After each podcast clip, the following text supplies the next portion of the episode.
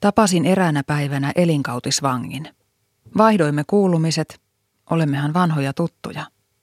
Sen jälkeen kummankin päivä jatkui normaaliin tapaan työn ja perheen äärellä. En ollut tiennyt hänen tuomiostaan, vaikka hän on istunut sitä jo vuosia. Kun hän kertoi asiasta, syyllisyys hehkui hänen silmistään tummana ja kaiken nielevänä särkynä. Kyllä, hän oli tehnyt rikoksen. Rikoksen, josta ei ole säädetty lakikirjassa. Rikoksen, jolla hän on satuttanut läheisintä ihmistään. Vuosia on kulunut.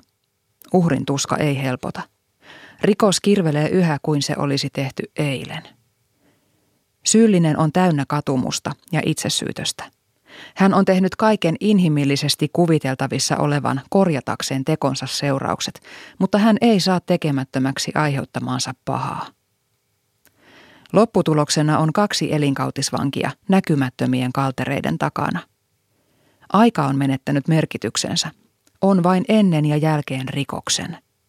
Rikoksen, jonka uhreja he ovat jo kumpikin. Minun kävi sääliksi ystävääni. Jokainen loukatuksi tullut tietää, miltä tuntuu, kun elämästä lähtevät värit toisen tekojen seurauksena. Mutta moniko osaa ajatella, miltä tuntuu syyllisestä, joka kituen odottaa joka päivä armonlaukausta, jota ei tule. Uhrin puolella on helppo olla, mutta kuka puolustaisi syyllistä? Kun ei ole olemassa rangaistusta, jolla teon voisi sovittaa, on jäljellä vain yksi vaihtoehto. Anteeksianto. On ymmärrettävää, että uhrista tuntuu kohtuuttomalta vaatimus antaa anteeksi – se voi tuntua samalta kuin hyväksyisi teon ja alistuisi ylikäveltäväksi. On vaikeaa uskaltaa luottaa uudelleen, kun luottamus on kerran menetetty. On helppoa haluta säilyttää ylpeytensä rippeet ja pysyä katkerana. Surullista on, että katkeruus ei auta. Lopulta siitä kärsii kaikkein eniten uhri itse. Voidakseen antaa anteeksi, pitää nähdä ne näkymättömät kalterit, jotka estävät onnen jos toisen pahaan tekoon jää kiinni. Sillä ei anteeksi antaminen poista sitä, että on tullut kaltoin kohdelluksi, eikä se mitätöi niitä tunteita, joita on kokenut toisen toiminnan takia. Anteeksi antaminen on uhrille keino päästä eteenpäin ja säilyttää olemassa oleva ja koettu hyvä.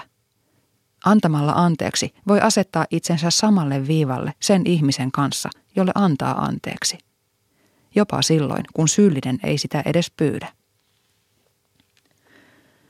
Elinkautisvankiystäväni on rangaistuksensa kärsinyt, mutta hän ei ole vieläkään vapaa.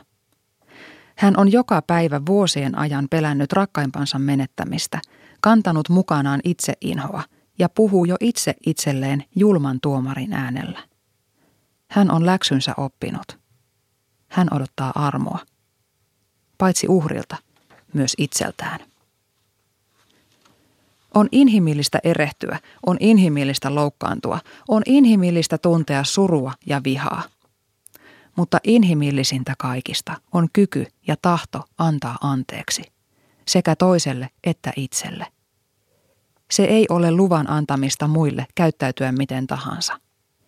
Se on lupa astua näkymättömien kaltereiden takaa vapauteen.